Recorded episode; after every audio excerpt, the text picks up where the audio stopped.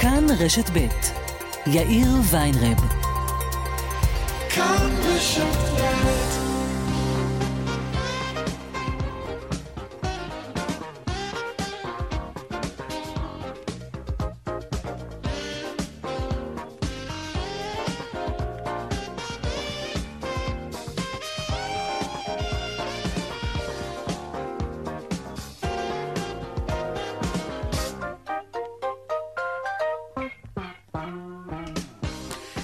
ארבע וכמעט חמש דקות, כאן צבע הכסף ברשת ב', יום שני, שלום לכם, העורך רונן פולק, בהפקה היום רחלי לוי, טכנאית השידור היא קרן בר.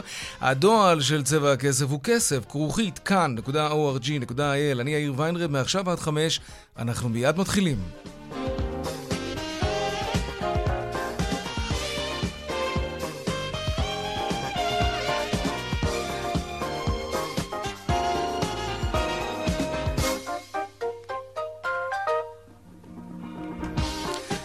פותחים כרגיל בחותרות צבע הכסף ליום שני, נמשכת ההאטה בענף הנדל"ן ברבע האחרון של השנה שעברה, 22, כן? נרשמה ירידה של 23% במספר התחלות הבנייה. זאת לעומת הרבעון המקביל בשנה שקדמה לה, כן? 21. כך עולה מנתוני הלשכה המרכזית לסטטיסטיקה בנושא התחלות בנייה וגמר בנייה לשנה שעברה. מהנתונים עולה גם כי ברבע הראשון של השנה שעברה נרשמו שיאים חדשים בהתחלות הבנייה. הקבלנים ממש בנו בקצב היסטרי, אבל ברבעונים שבאו אחר כך, כבר החלה הנפילה הגדולה. אנחנו יודעים גם למה. הריבית עלתה, אנשים לא לקחו יותר משכנתאות, קבלנים לא הצליחו למכור דירות, לא קנו דירות, לא מכרו דירות, לא בנו דירות חדשות. עוד מעט נדבר על זה. ועדת הכספים אישרה לקריאה שנייה ושלישית את הארכת אה, הטבת המס להורים עובדים לילדים בגילאים של 6 עד 13. ההטבה לגבי ילדים עד גיל 18 תיכנס אה, לתוקפה רק בשנה הבאה, עוד מעט נרחיב על זה. וברקע המשבר הכלכלי-פוליטי בהתאחדות התעשיינים מזהירים היום מפני העתקה של קווי ייצור בישראל לחוץ לארץ. בוועידת התעשייה וההייטק קרא היום נשיא התעשיינים דוקטור רון תומר להידברות כשהוא מתריע מפני ההשלכות של המשבר הזה על הכלכלה הישראלית. הנה. המחלוקת מחלחלת, היא קורעת אנשים בעם, היא קורעת במקומות עבודה, אנחנו שומעים במפעלים שיש אי שקט אצל העובדים, ויותר מזה, לא יותר ויותר תעשיינים מתחילים לבדוק אופציות לפתוח קווי ייצור במקום אחר. זה מדאיג אותנו, זה מחליש אותנו, צריך לעצור את זה כאן ועכשיו. ועוד ברקע המשבר, הדולר ממשיך להתחזק על חשבון השקל שנחלש. לפני זמן קצר נקבע השער היציג של הדולר על 3 שקלים 67 אגורות. גם האירו כבר רואה את ה-4 שקלים מלמטה. שער האירו נקבע על 3 שקלים ו-93 אגורות. התחזקות הדולר והאירו תשפיע מן הסתם גם על הנוסעים לחו"ל לקראת חג הפסח. בענף התיירות כבר די מודאגים בגלל שהם חוששים שזה יאט, אולי אפילו יפסיק את ההזמנות לחג וגם לקיץ הקרוב. שרון עידן כתבנו, שלום. כן, שלום אה, יאיר. ראינו היום בעצם את הדולר אה, חוצה את השלושה שקלים ושבעים אה, אגורות במסחר, הוא אחר כך קצת ירד, קצת עלה. אבל בעצם אנחנו רואים דולר אה, גבוה מאוד, כזה שלא ראינו שנים. גם האירו עם שלושה שקלים ותשעים ומשהו אגורות, בדרך לארבעה שקלים פוטנציאלית, ואין ספק שהדבר הזה משפיע גם על אה, ענייני החופשות. בעצם, אם אנחנו מסתכלים על החודשיים האחרונים, אז בעצם החופשה שלנו התייקרה בין 15 ל-20 אחוזים, משום שאלה בעצם המטבעות שאיתם אנחנו משלמים גם על רכישת כרטיסי הטיסה, מלונות בחו"ל, השכרת רכב, ולכן אנחנו כבר לא נמצאים בסביבה של דולר של 3.30, 3.40 או אירו של 3.60, אלא כמעט 4 שקלים. ואת הדבר הזה צריך כמובן לגלם. כן. וסוכנויות הנסיעות לא יגידו לך את זה בקול רם, אבל בהחלט יש איזשהו פלח של אנשים שהדבר הזה משפיע עליהם ולא מזמינים כמו בעבר. זה לא שאנשים יפסיקו לטוס, אבל אם אנשים היו רגילים לטוס, שלוש, ארבע, חמש פעמים אה, בשנה לפעמים, לעיתים למעין עקיצות קטנות, סופי שבוע, אנחנו hmm. רואים איזושהי הפחתה בעניין הזה, ואין ספק שאם המגמה הזאת תימשך ונראה את המטבעות מתחזקים כן. עוד מול אה, השקל, זה ישפיע באופן הרבה יותר חזק גם על הביקושים של הקיץ, של חגי תשרי, שכבר עליהם אפילו מסתכלים עכשיו, בהחלט, בהחלט, יאיר, זה משמעותי. תודה רבה, שרון עידן. ועוד בצבע הכסף בהמשך, אחרי שהזמנתם חופשה לפסח, טיסה, מלון, רכב, מה, מה עם הביטוח? מה הם סוגי הכיסויים שכדאי לכם לברר?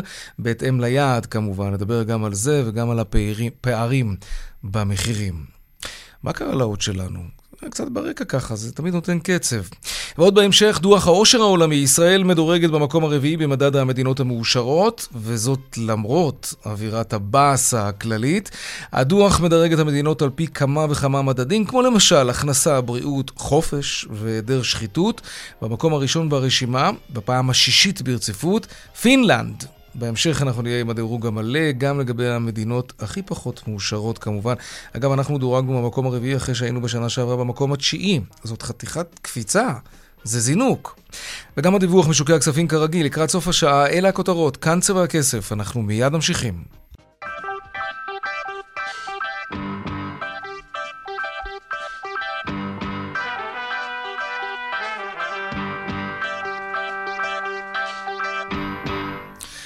עוד לפני הכלכלה, מת מפצעיו אור אשכר, בן 32, אה, שנפצע אנושות מירי המחבל בפיגוע בדיזינגוף לפני 11 ימים. מבית החולים איכילוב נמסר כי משפחתו ביקשה לתרום את איבריו. יונתן רווה, כתבנו שלום. שלום יאיר. אה, באמת אה, לפני זמן קצר הצוותים הרפואיים של בית החולים איכילוב קובעים את מותו של אור אשכר, בן 32 במותו. שנפצע בפיגוע בדיזנגוף ביום חמישי שעבר. אור נורה בצווארו והגיע לבית החולים במצב אנוש, ובמשך 12 ימים הוא נלחם על חייו והצוותים הרפואיים בעצם נלחמו ביחד איתו.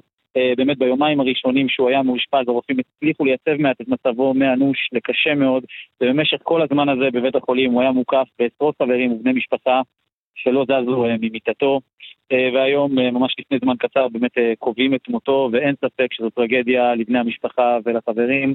אור השאיר אחריו אם ושני אחים, והלווייתו תתקיים מחר. יונתן רווה כתבנו, תודה רבה. אמ, אז כאמור, ועדת הכספים אישרה במעבר חד, כן, כמובן צריך לציין, ועדת אה, הכספים אישרה לקריאה שנייה ושלישית את הארכת הטבת המס להורים לילדים בגילאי 6 עד 13. ההטבה לגבי ילדים עד גיל 18 תיכנס לתוקפה, אה, זה יקרה רק ב-2024 בשנה הבאה. אנחנו רוצים להרחיב אה, בעניין הזה עכשיו. שלום אלישיב ממן, מנהל תחום בכיר בחטיבה הכלכלית ברשות המיסים. שלום יאיר. למה בעצם נקודת הזיכוי הזאת להורים עובדים אה, לילדים בני 13 עד 18 לא, לא, לא ניתנת כבר השנה? זאת הייתה הרי המטרה בהתחלה, נכון? אה, לא, אז אה, כפי שציינת, באמת היום הארכנו את הוראת השעה אה, שהייתה שנה שעברה והוארכה אוטומטית בגלל הבחירות עד אמצע פברואר.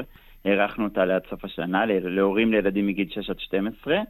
אבל כחלק מתקציב המדינה, אה, מה שכאילו אה, שר האוצר ומשרד האוצר התחייבו, להביא תיקון שיגדיל את נקודת הזיכוי, גם יהפוך את ההוראה שעה לקבועה, וגם יגדיל את נקודת הזיכוי להורים לילדים מגיל 13 עד 18, וזה יחול משנת המס 2024. אוקיי, okay, טוב, אז בעצם יש את הארכת הוראת השעה לגבי הגילים הצעירים יותר, והגילים המבוגרים יותר זה יקרה בשנה הבאה. על כמה כסף מדובר? מה זו הנקודת זיכוי אז, הזאת בממוצע? אז נקודת זיכוי היא כ-2,820 ש"ח אה, לשנה, כ-235 ש"ח לחודש.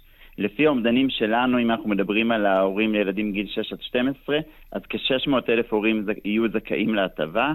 אה, ממוצע של כ-3,700 ש"ח לשנה, כחלק מההורים יש להם מספר ילדים. העלות התקציבית של זה זה כ-2.2 מיליארד שקלים, ושנה הבאה העלות התקציבית, בגלל שזה יגדל גם להורים לילדים מגיל 13 עד 18, זה כ-4 מיליארד שקלים. מה אם לגבי מי שלא מגיע לסף המס, בעלי ההכנסות הנמוכות, הם, דווקא הם צריכים את הכסף הזה יותר, מה קורה איתם? אז אתה צודק, באמת אה, מי, ש... מי שלא מגיע לסף המס לא נהנה מנקודת זיכוי, כי הוא לא משלם מס, mm-hmm. ולכן, אה, ולכן אנחנו ב... לאוכלוסייה הזאת מייעדים את מענקי העבודה. אה, גם בנושא הזה, כחלק מהתקציב, אנחנו נביא הגדלה משמעותית של, של מענק העבודה לאבות שנשווה אותם למה שקיים כיום לאימהות. אז זה עדיין לא קורה. כלומר, נכון לעכשיו הם לא נהנים מזה, אלא רק מי שכן מגיע לסף המס. נכון. אני חייב לציין שכשחוקקו את ההוראת שעה הקודמת, אז נתנו תוספת למענק עבודה שהיא תשולם במהלך השנה. כי המענק עבודה של שנת 2022 משולם במהלך 2023. אבל התיקון אה, של הגדלת אבות לאימהות ייכנס רק בתקציב לשנת מס הבאה. אוקיי, טוב, חבל שלא דאגו שזה יקרה כבר עכשיו. כי כאמור, מדובר באנשים בבתי אב, במשפחות, שיש להם הכנסה מאוד נמוכה. אבל בואו נהיה רגע פרקטיים. אם אני עומד בקריטריונים האלה, הורה עובד ויש לי ילדים בגילים האלה, אה, אה, איך אני מוודא שאני מקבל את נקודת הזיכוי הזאת? אז אנחנו מנחים את המעסיקים, המעסיקים הם אלה שנותנים את uh, נקודת הזיכוי. Uh, אתה בטופס 101, ואם לא מילאת את הילדים האלה, אתה צריך לוודא שאתה ממלא את הפרטים. אתה ממלא והמעסיק שלך אוטומטית נותן לך את ההטבה. אם אתה עצמאי, אז בדוח השנתי שמוגש אה, בשנה הבאה, בשנה שלאחר שנת המס, אתה פשוט ממלא את הפרטים על הילדים שלך ו- ומקבל את נקודת הזיכוי. כלומר, תנאי הכרחי כדי לקבל את זה, זה בעצם אותו טופס 101, שאני אני, אני מניח שאני לא מחדש לך שום דבר, הרבה מאוד אנשים אין להם סבלנות למלא את הטופס הזה, ודוחים את זה וכולי, ואולי אפילו גם לא מקפידים על הפרטים שם. אז אם לא ממלאים את זה, לכם אין דרך לדעת שאותו שכיר זכאי אה, לנקודת הזיכוי הזאת. אתה ממש צודק. אם, אם מילאת את הפרטים לא בצורה נכונה, אז, אז המעסיק לא יוכל לתת לך את ההטבה. אתם יודעים להגיד אבל... אם זה קורה? כלומר, שבדיעבד פתאום אחרי כמה שנים אנשים פונים אליכם ואומרים, רגע, רגע, לא, לא עדכנתי שהתחתנתי, או לא עדכנתי שנולדו לי ילדים. סטטיסטית זה קורה די הרבה? זה לא קורה בהרבה, כי המעסיקים, וגם היום זה מאוד מאוד נוח, יש מערכות כן. דיגיטליות, אבל uh, זה כן קורה, יש בקשות להחזר מס. אנחנו רואים את זה, ו- וזו זכותם של האנשים, הם יכולים לדרוש עד שש שנים לאחר תום שנת המס. שש שנים? למה לא שבע? אה, זה שבע שנים של התנשנות, זה שש שנים מהשנה שלאחר תום שנת המס. אה, אוקיי. טוב. ואתה אומר, אה, יש הבדל בין שכיר לעצמאי כמובן. אה, שכיר מקום העבודה דואג לו, עצמאי... מבחינת ההטבה כן. זו אותה הטבה, אה, מבחינת הפרוצדורה זו פרוצדורה שונה כמובן. כאילו, זה, הוא מגיש דוח והוא מקבל את זה דרך המעסיק. אוקיי. אז רגע, בוא נחזור רגע על טווח הגילים הרלוונטי להיום, ומה יהיה טווח הגילים הרלוונטי לשנה הבאה. נכון לעכשיו הוראת השעה בעצם ממשיכה את ההטבה הזאת להורים עובדים שהילדים שלהם הם בגילים 6 עד 12. 6 עד 12, ובשנה הבאה ייכנסו uh, להטבה הזאת בעצם הורים עובדים לילדים בני 13 עד 18, אבל זה יקרה רק ב-2024. נכון לגמרי. בואו נדבר על עוד משהו, אם אנחנו כבר מדברים. Uh, על העלאת המס על כלי רכב חשמליים, הרבה מאוד אנשים שואלים את עצמם, ובצדק, למה בעצם המדינה אה, אה, יקרה, כן, זה בעצם לייקר את כלי הרכב החשמליים, שזה אינטרס שלה שהציבור יקנה. משיקולי סביבה כמובן. למה זה קרה? זה, זה, זה די טרי, כן? זה קרה בתחילת השנה. זה, נכון, זה קרה בתחילת השנה, אבל חשוב לציין שגם לאחר העלאת המס, הטבת המס עדיין היא משמעותית, והיא יכולה להגיע עד כ-75,000 ש"ח, והיא אחת מההטבות הגבוהות בעולם. וצריך לזכור שרכב זה רכב, גם חשמלי וגם לא חשמלי, עדיין הוא מייצר עלויות חיצוניות שליליות רבות. כמו גודש, תאונות דרכים ודברים כאלה, ולכן המדינה אמנם רוצה לעודד רכבים חשמליים, אבל היא לא רוצה לעודד את עולם הרכב הפרטי.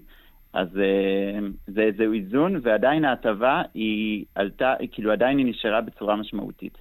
כלומר, הפער בין מכונית חשמלית עם הטבת המס הוא בערך אה, לעומת כלי רכב מקביל באותה, באותו דירוג, יכול להגיע עד, עד ל-75,000 שקלים?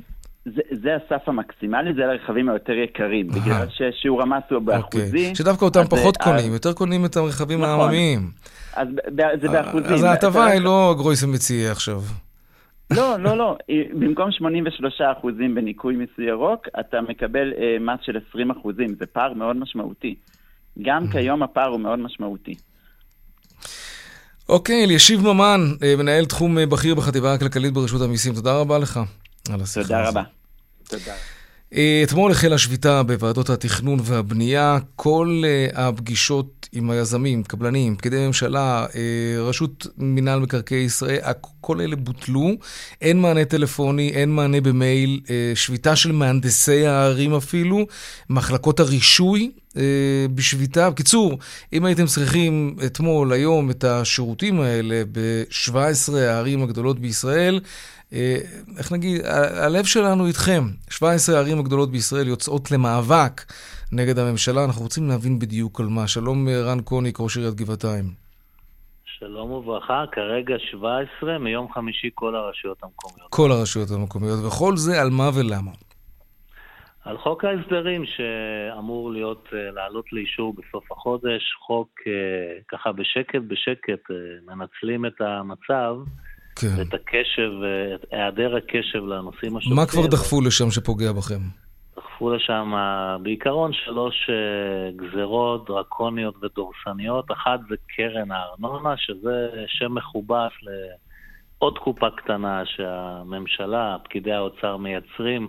מכספי הארנונה של הרשויות המקומיות, למעשה לוקחים כספים מהארנונה העסקית, כל אחד באופן יחסי לפי ההכנסות שלו, מייצרים קופה, לכאורה מחזירים כספים לרשויות לפי כמות היתרי הבנייה שהם יבנו, אבל לפי החישובים שלנו, באופן לא מפתיע, לוקחים הרבה יותר מאשר מתכננים להחזיר, מייצרים עודפים לפי הערכות שלנו, של בערך אה, תוך חמש שנים מיליארד וחצי שקל, כמו שהם עשו עם קרן הניקיון. אבל איך אתם יודעים לנבא שזה מה שיקרה? כלומר, אני מנסה להבין את ההיגיון, הם רוצים לעודד את הרשויות המקומיות להיות יעילות יותר, לאשר יותר ויותר היתרי בנייה, בעיקר, אני מניח, לציבור הכללי, זוגות צעירים וכולי.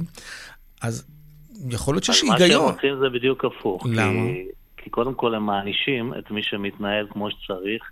מייצר הכנסות, ואומרים לו, אוקיי, היית מצליח, עכשיו לוקחים לך את הכסף, במקום שתשקיע בתושבים שלך, בוא, בוא נעביר את הכסף כאילו לערים החלשות שהתנהלו גם לא כמו שצריך, גם בזבזו וגם לא התייעלו. אבל העניין פה, קודם כל אנחנו יודעים, יש לנו תחזיות, אנחנו יודעים כמה כסף הם אה, לוקחים, זה, זה פורסם, ואנחנו יודעים מה התחזיות בכל עיר של הצפי של הוצאת היתרים. הם חד וחלק מייצרים פה עוד קופה קטנה, כמו שהם עשו עם קרן הניקיון. הם כאילו מציגים את זה שזה לטובת הורדת מחירי הדיור ולטובת השוויון, אבל בפועל הם גם מענישים את הערים שהצליחו לייצר הכנסות, וגם לכולנו לוקחים הרבה יותר ממה שמחזירים. כלומר, דבר שני... רק כדי להבין, כן. עסקים בגבעתיים, לצורך העניין, שמשלמים אה, ארנונה כדין, הכסף הזה מגיע לעירייה, ומהעירייה עובר לממשלת ישראל, משרד הפנים. עוד מס, זה פשוט עוד מס. והכסף הזה של אותו בעל עסק בגבעתיים יכול בכלל, תאורטית, להתגלגל לעיריית אור יהודה. לעיריית אור יהודה זה עוד טוב, אבל בסוף הכסף הזה לא יתגלגל, לא יתגלגל, לא יתגלגל לאף אחת מהרשויות, הוא פשוט הולך למה שהם קראו לו צרכים של משרד הפנים, mm-hmm. או במילים יותר... אה, אז זה סוג של הלאמה בעצם של הכספים כן, האלה. לגמרי, לגמרי הלאמה, לצרכים קואליציוניים, לחלוקה למשרדי ממשלה, כמו שהם עשו עם קרן הניקיון. קרן הניקיון זה אותו תרגיל. לקחו מאיתנו כסף כדי לייצר קרן לטובת איכות הסביבה, מתקני אה, מחזור והטמנת השפעה, ועכשיו הם לוקחים 600 מיליון שקלים שהצטברו שם לצרכים קואליציוניים. טוב, תגיד, אני, אני מבין כן. את המאבק, מבין את הרציונל, עוד מעט אנחנו גם נשמע כמובן התייחסות של משרד האוצר, משרד הפנים. אמ, עדיין, לגעת בעצבים הכי חשופים שיש היום בישראל, ובדיוק דיווחנו קודם על, על ירידה דרמטית במספר התחלות הבנייה. אנחנו נמצאים בסביבת מחירים מטורפת, למרות ההקפאה בשוק. זוגות צעירים לא מצליחים להגיע לדירה. אתם ממש נוגעים בעצב החשוף הזה, שהוא, אתה יודע, להרבה מאוד משקי בית בישראל, וזוגות צעירים בעיקר, אתם מרחיקים מהם עוד יותר את חלום הדירה, כי אתם מעכבים עכשיו את האישורים האלה שיכולים, אתה יודע, אנחנו... לזרז ולהגדיל את היצע הדירות. אנחנו רואים את זה אחרת, מבחינתנו זה מאבק לקידום ולזירוז כל הנושא הזה, כי סעיף נוסף בחוק ההסדרים שלא הספקתי להסביר אותו, זה הנושא של התכנון והבנייה, וזה בעצם נטילת סמכויות מהרשויות המקומיות, והיכולת שלהם להכריז על מתחם פינוי-בינוי ללא אישור והמלצת הרשות המקומית, זאת אומרת הממשלה, המדינה, במקום באמת לקדם בנייה ולתת לנו את הכלים, את תקני כוח האדם, את התקציבים, להוריד בירוקרטיות וחסמים, עכשיו מה הם רוצים? לעשות את זה בעצמם בלעדינו? אז בבקשה. Mm-hmm. אז אנחנו אומרים, אתם רוצים לבנות, לתכנן, לפקח על הבנייה, לעשות רישוי עצמי, להכריז כן. למתחמי בפינוי-בינוי בלי ראש העיר בוועדת תכנון ובנייה, קדימה, בואו נראה אתכם. תגיד, רן, בעוד 30 שנה. אכפת לך שנצרף לשיחה את חיים פייגלין, סגן נשיא התאחדות הקבלנים? לא, בשמחה, חיים אוקיי, חבר שלום חיים. שלום, שלום. תגיב למה ששמעת עכשיו, ובכלל המציאות שנוצרה. עד כמה זה השפיע עליך היומיים האחרונים? טוב, אני לא רוצה להתייחס כרגע למי צודק, השלטון המרכזי, משרד האוצר, שרוצה לאזן קצת את אה, גביית הארנונה ברשויות העשירות, אך, אה, כן. לטובת אה, יותר מגורים בכלל הרשויות. אה, האם זה מוצדק? לא מוצדק. אה, יחליטו השומעים... אה, אה, לא, לא. אבל, אבל הדעה שלך דווקא חשובה ומעניינת. אני חושב ש, שיש פה עיוות גדול בזה שבמבנה הארנונה במדינת ישראל יש אה, אה, בוננזה לרשויות המקומיות אה, אה, שבונות הרבה מאוד אה, תעסוקה ומסחר שלא לצורך. וממעטות בבניית מגורים בשעה שיש משבר דיור בישראל והמחירים אה, מגיעים לרמות בלתי סבירות שהציבור כבר לא יכול לעמוד בהן. כן. אז רוצים קצת לאזן את זה ומזיזים קצת את הגבינה על הרשויות המקומיות, אני לא יודע אם זה כל כך בלתי מוצדק, כפי שחברי פה, אה, ראש עיריית גבעתיים, רן קוניק, תיאר את זה. אני רק רוצה להגיד שהשביתה עצמה היא שביתה פראית, לא חוקית, אה, אה, גורמת נזקים איומים, שתבינו רק, הנזק שנגרם פה אה, הוא ברמה של 100 מיליון שקל כל יום שביתה כזה. 100 מיליון שקל כל יום? 100 מיליון שקל נזרקים פה לפח כל יום שביתה כזה, מאחר וענף הבנייה הוא ענף אה, שממונף, הוא ענף שנשען על אשראי של 400 כן. מיליארד שקל, וכשעוצרים אה, בצורה כל כך לא אחראית את אה, היתרי הבנייה, את אה, הדיונים אה, על היתרי בנייה, את אה, טפסי 4, את אה, האכלוסים, את, את, א', זה גורם סבל נוראי לציבור שממתין לדירות וממתין להיתרים, יש אנשים שהתפנו מבתיהם כדי אה, לקבל דירות חדשות. אה, אה, כל, ה, כל המערכת הזאת, אם היא עוצרת, אז 400 מיליארד שקל אשראי נושאים ריבית של 100 מיליון שקל כל לא, יום. זה לא אמיתי, זה לא נורמלי. רן, צריך אתה מבין את המשמעות אנחנו- הזאת? אתם עלולים לא- גם להיות חשופים לתביעה אחר כך מצד הקבלנים. אין ספק, אני- חושב שצריך להביא את זה גם לבירור משפטי, שבו, שבו בהחלט אה, אה, יתברר גם אם יש אחריות. אה, לא יכול להיות שאין אחריות, ואנשים צריכים להבין את סדרי הגודל. הריבית היום היא ריבית של 6, 7 ו-8 אחוז, הריבית כן. הבנקאית של ליווי פרויקטים. רן, מה אתה אומר? אני. אני מבין לגמרי, אני לא נכנס לעניין המשפטי, בשביל זה יש משפטנים, אבל אני מבין לגמרי את, ה, את הפגיעה. אני רק אומר שהפגיעה, אילו חוק ההסדרים הזה יעבור, תהיה הרבה הרבה יותר גדולה, כי בעצם הוועדות בפועל לא יוכלו לתפקד, לא ירצו לתפקד, לא יהיה להם שום מוטיבציה לתפקד, ואם חיים זה להפך. רן, לא, אבל להפך, חיים- קודם כל רק נגיד שמשרד האוצר אמר שהוא לא מעוניין להגיב בעניין הזה, אבל, אוקיי. אבל להפך, לפי המשוואה? שאתה ציירת קודם, רשות מקומית שתאשר יותר ויותר היתרי בנייה, כלומר שזה יהיה מאוד יעיל, ולא תהיה הסחבת הזאת, שבטח חיים פייגלין יכול לספר על הסחבת הזאת בוועדות התכנון, יכול לכתוב על זה אנציקלופדיה. אם תהיו יותר יעילים, כך יגיע אליכם יותר כסף, זה אמור לדרבן אתכם אז, דווקא. אז אני הסברתי מניסיון, כן. בחישובים, שהכסף הזה מלכתחילה לא מיועד לחזור אלינו, אלא זאת קרן קומבינה שהמטרה שלה לייצר קופה לממשלה מכספי הארנונה, במקרה הזה של עסקים, השלב הבא גם יהיה של מגורים, של התושבים. מדינה שרוצה לקדם בנייה, צריכה קודם כל לקבל את הגב של התאחדות הקבלנים, שהם יתקפו אותם ולא אותנו, כי חיים יודע יפה מאוד שמי שבונה ומי שיכול לבנות, והוא אומר את זה בעצמו כבר בשנים האחרונות, זה רק ראשי הערים והרשויות המקומיות. מדינה לא צריכה לעשות איתנו פה אה, אה, קומבינות או ניקח לכם, נחזיר לכם, היא צריכה לתת לנו תקנים, היא צריכה לדאוג שהוועדות יתכנסו כל שבוע, היא צריכה לתת תמריצים לעיריות שמקדמות, היא צריכה גם לשנות את המילה ארנונה, שראשי ערים לא ירצו לעשות רק תעסוקה ומסחר. אבל מה, מה שקורה פה, אומרים לתל אביב, ואני האחרון שיגן על תל אביב, שלפני 20 שנה הייתה בפשיטת רגל והתקדמה ופיתחה תעסוקה והפכה להיות עיר מאוד עשירה, עכשיו מענישים אותה, אומרים לה, אנחנו ניתן את הכסף שלך, של התושבים שלך ושל העסקים שלך, או לכל מיני משרדי ממשלה, כי יש לנו הסכמים קואליציוניים, או לכל מיני ערים נחשלות שלא ידעו להתנהל כמו שצריך. אוקיי, לכן רן. צריך לקדם את זה, לא לקחת אה, אותם. כן, משפט סיכום שלך, חיים. אני, אני רוצה להגיד לידידי רן קוניק, שקודם כל מי שמייצר דירות בישראל זה אנחנו, לא ראשי ערים ולא רשויות מקומיות. זה ביחד, ביחד. ביחד. נכון, ביחד. רן, אתה יודע, אתה יודע היטב שאנחנו השגרירים הטובים ביותר שלכם. אל מול הממשלה. אז אנחנו באים תתקוף את ואומרים, האוצר, לא אותנו. חוק ההסדרים תיתנו לרשויות המקומיות ביד נדיבה הרבה יותר תקציבים, הרבה יותר רחבים, ביד הרבה יותר נדיבה. אנחנו באמת עושים את זה, ואנחנו קוראים גם מכאן עכשיו, אני קורא לממשלה, לאוצר, לשחרר הרבה יותר כסף בנדיבות הרבה יותר גדולה לרשויות המקומיות. אבל לא יכול להיות ששביתה כזאת פראית תפגע בהיקף של 100 מיליון שקל ליום, שילכו, ייזרקו לפח כל יום, בגלל אה, אה, שביתה בלתי חוקית ובלתי מוצדקת ופראית לחלוטין, גם ללא סמכות גם לדעת. בלתי מוצדקת אנחנו לא נסכים, אבל רן. קוניק, ראש עיריית גבעתיים, חיים פייגלין, סגן נשיא התאחדות הקבלנים, תודה רבה לשניכם. תודה רבה. להתראות. טוב, אה, בואו נבדוק מה קורה בכבישים. טוב, אז ככה, באיילון צפון העמוס ממחלף חולון וקיבוץ גלויות עד גלילות, דרום העמוס מהרצליה עד מחלף קק"ל וממחלף רוקח עד לגוארדיה.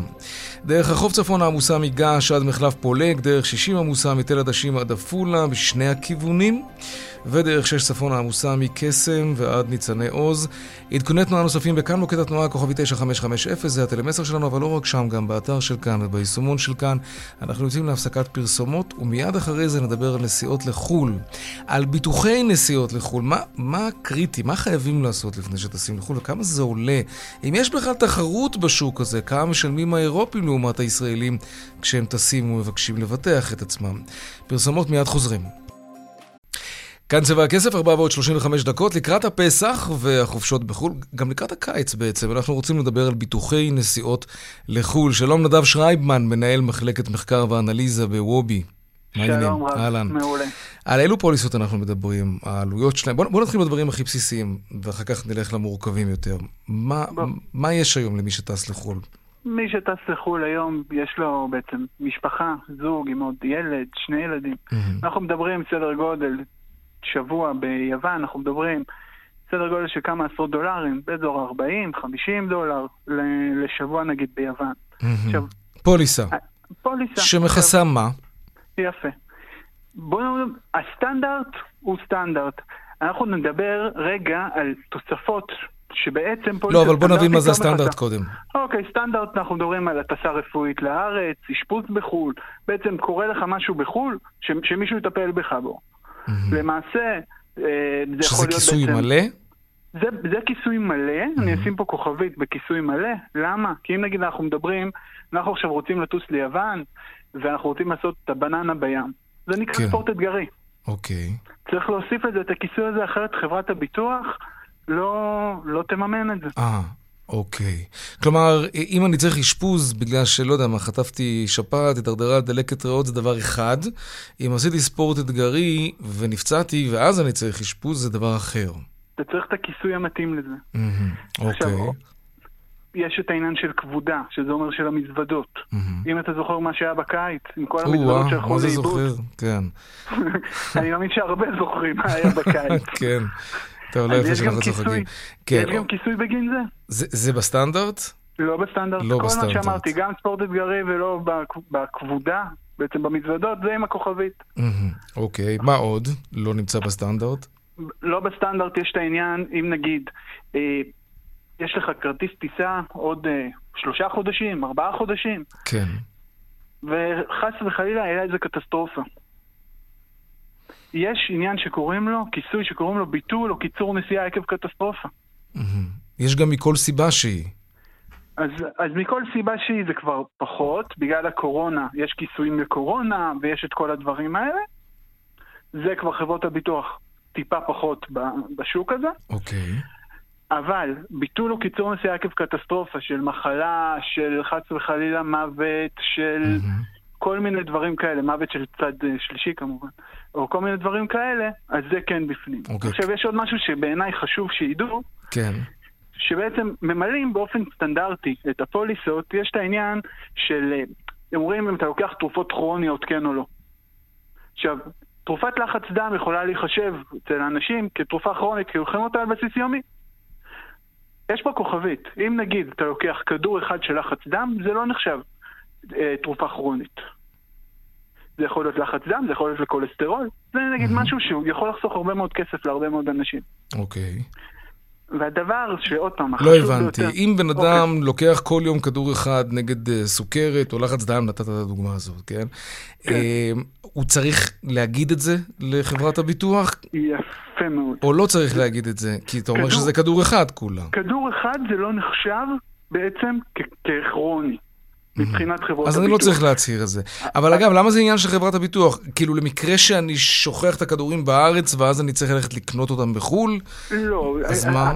פרמיה בעצם בכל ביטוח, פרמיה כן. משקפת סיכון. אהה, הבנתי. כלומר, אה, אם מדובר בנוסע שמצבו הבריאותי לא מי יודע מה, למשל סובל מלחץ דם גבוה, אז מטבע הדברים הוא ישלם יותר. אבל, אבל אם הוא מטופל ולחץ דם שלו מאוזן באמצעות כדור אחד ביום, אז, אז זה בסדר, זה לא משהו שצריך להצהיר עליו. בדיוק. Okay. כי אוקיי. בסוף זה הכל עניין של סיכונים. כן. עכשיו, עכשיו, עוד משהו שחשוב, אני יודע שאצל רוב האנשים ש... שחושבים על ביטוח נסיעות לחו"ל, הם אומרים, טוב, זה דולר לפה, דולר לשם, גם ככה הטיסה שלי עולה אלף דולר, אלפיים דולר, זה כלום.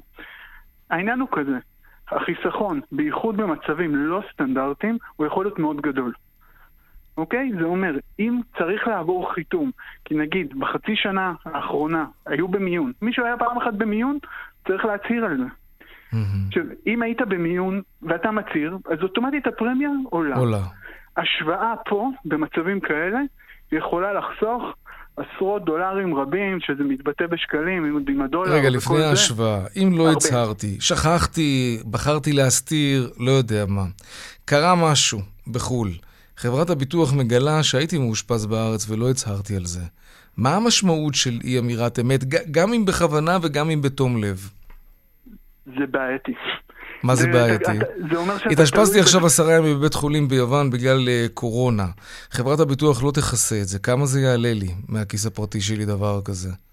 מהכיס הפרטי? זה תלוי קודם כל איזה, לצורך העניין, אם אתה בקורונה ואתה מאושפז בבית חולים. בית חולים ביוון זה יכול להגיע לאלפי דולרים רבים. או-אה. שבוע במיון. וחברת הביטוח יכולה לדעת אם אני ככה עיגלתי פינות, אה, אני מוותר על הסודיות הרפואית, שהם יכולים לדעת שהייתי מאושפז ולא הצהרתי על זה?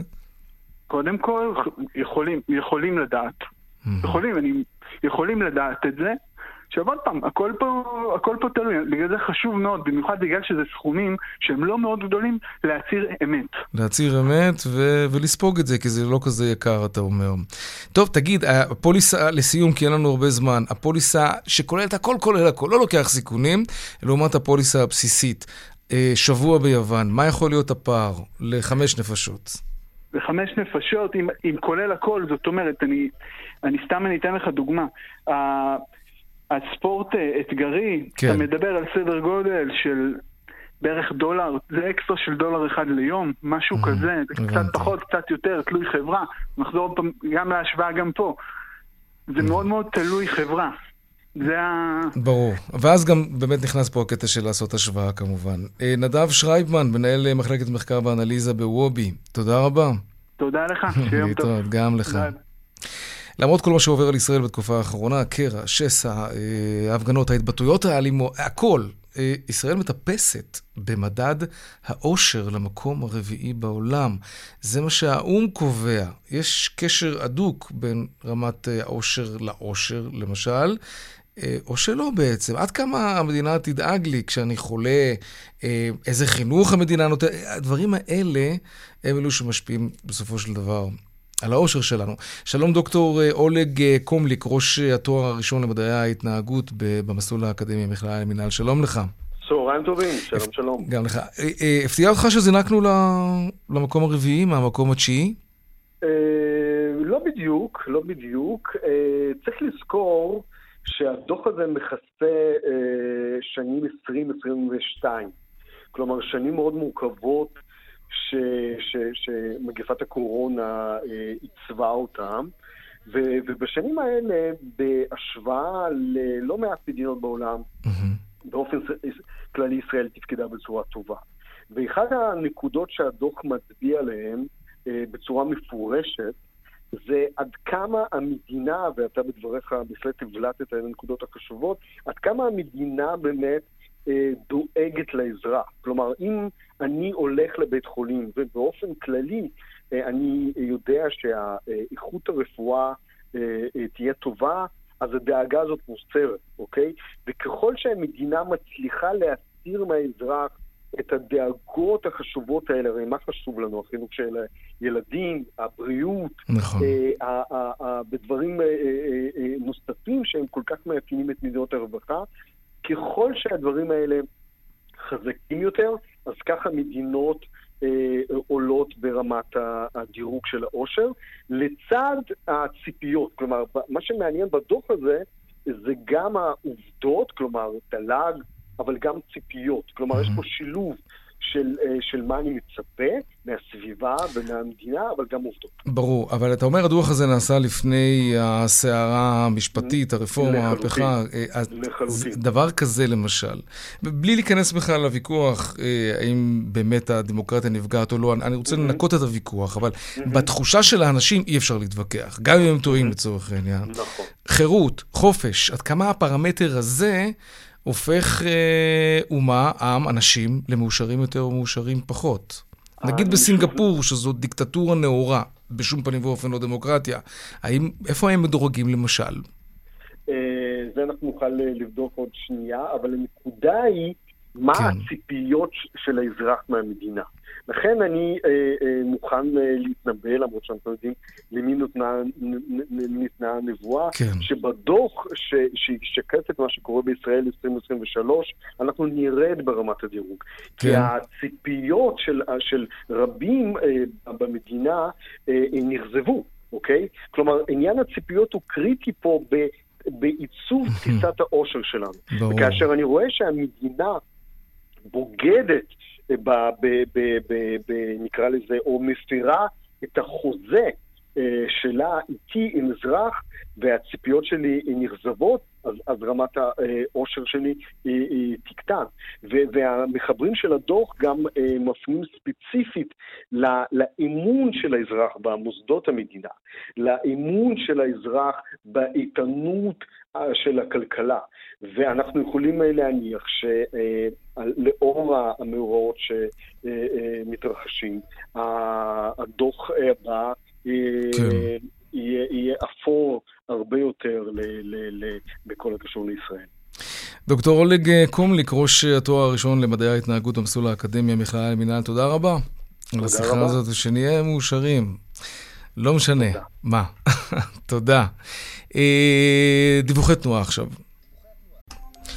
טוב, דרך אה, ארבע צפון העמוסה, ממורשה עד צומת פרדסיה, דרך שש אה, עמוסה ממחלף קסם עד ניצני עוז, בשני הכיוונים.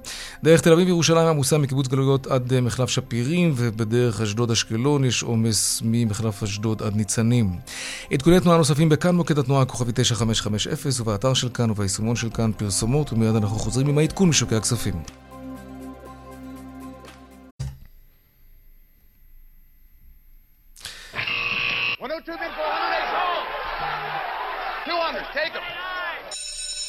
שלום רואה חשבון אמיר אייל, יושב ראש אינפיניטי, מה שלומך? מה שלום השווקים? מה שלום המטח? שלום, אחר צהריים טובים, יאיר. נו, אה, הבורסה בירוק, חוץ מהנפט והגז משום מה יורד אחוז, כל השאר אה, היום רץ למעלה, אז הלך להשתפר תוך כדי מסחר, וכרגע המדדים המובילים עומדים על עליות של אה, בין אחוז וחצי לשני אחוז. סיבה מיוחדת? משמעותיות. תיקון? אולי משהו קרה? מיני, אולי שמועות, דיבורים, אולי שהולכים, הקולות המתונים מתחילים להישמע יותר ויותר, ו... אוקיי.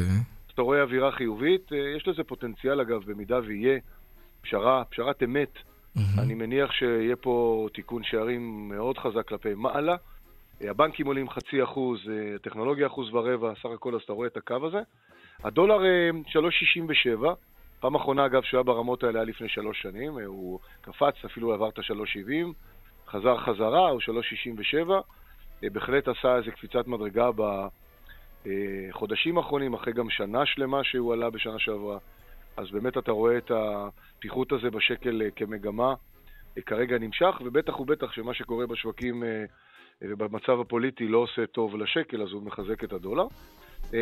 שוק אגרות החוב הוא השוק הסולידי מגמה מעורבת עם כנטייה לירידות. התשואות הן גבוהות, אתה יכול לקבל היום באגרות חוב של חברות גדולות בישראל 6, 7, 8 אחוז לשנה, ריבית מאוד גבוהה, אפילו אג"ח של מדינת ישראל מקם לשנה, 5 אחוז, זה מספרים שלא הכרנו, אז הריבית כן. מאוד גבוהה, עוזרת מצד אחד למי שמשקיע, מצד שני מאוד מכבידה, למשל לוקחי משכנתאות, או כאלה כן. שיש להם הלוואות, ויש הרבה כאלה. זו התמונה ההפוכה. רואה החשבון, אמיר אייל, יושב ראש אה, אינפיניטי, תודה רבה. תודה לכם וערב טוב. גם לך. ביי ביי. ביי. צבע הכסף, יומן הכלכלה של רשת ב'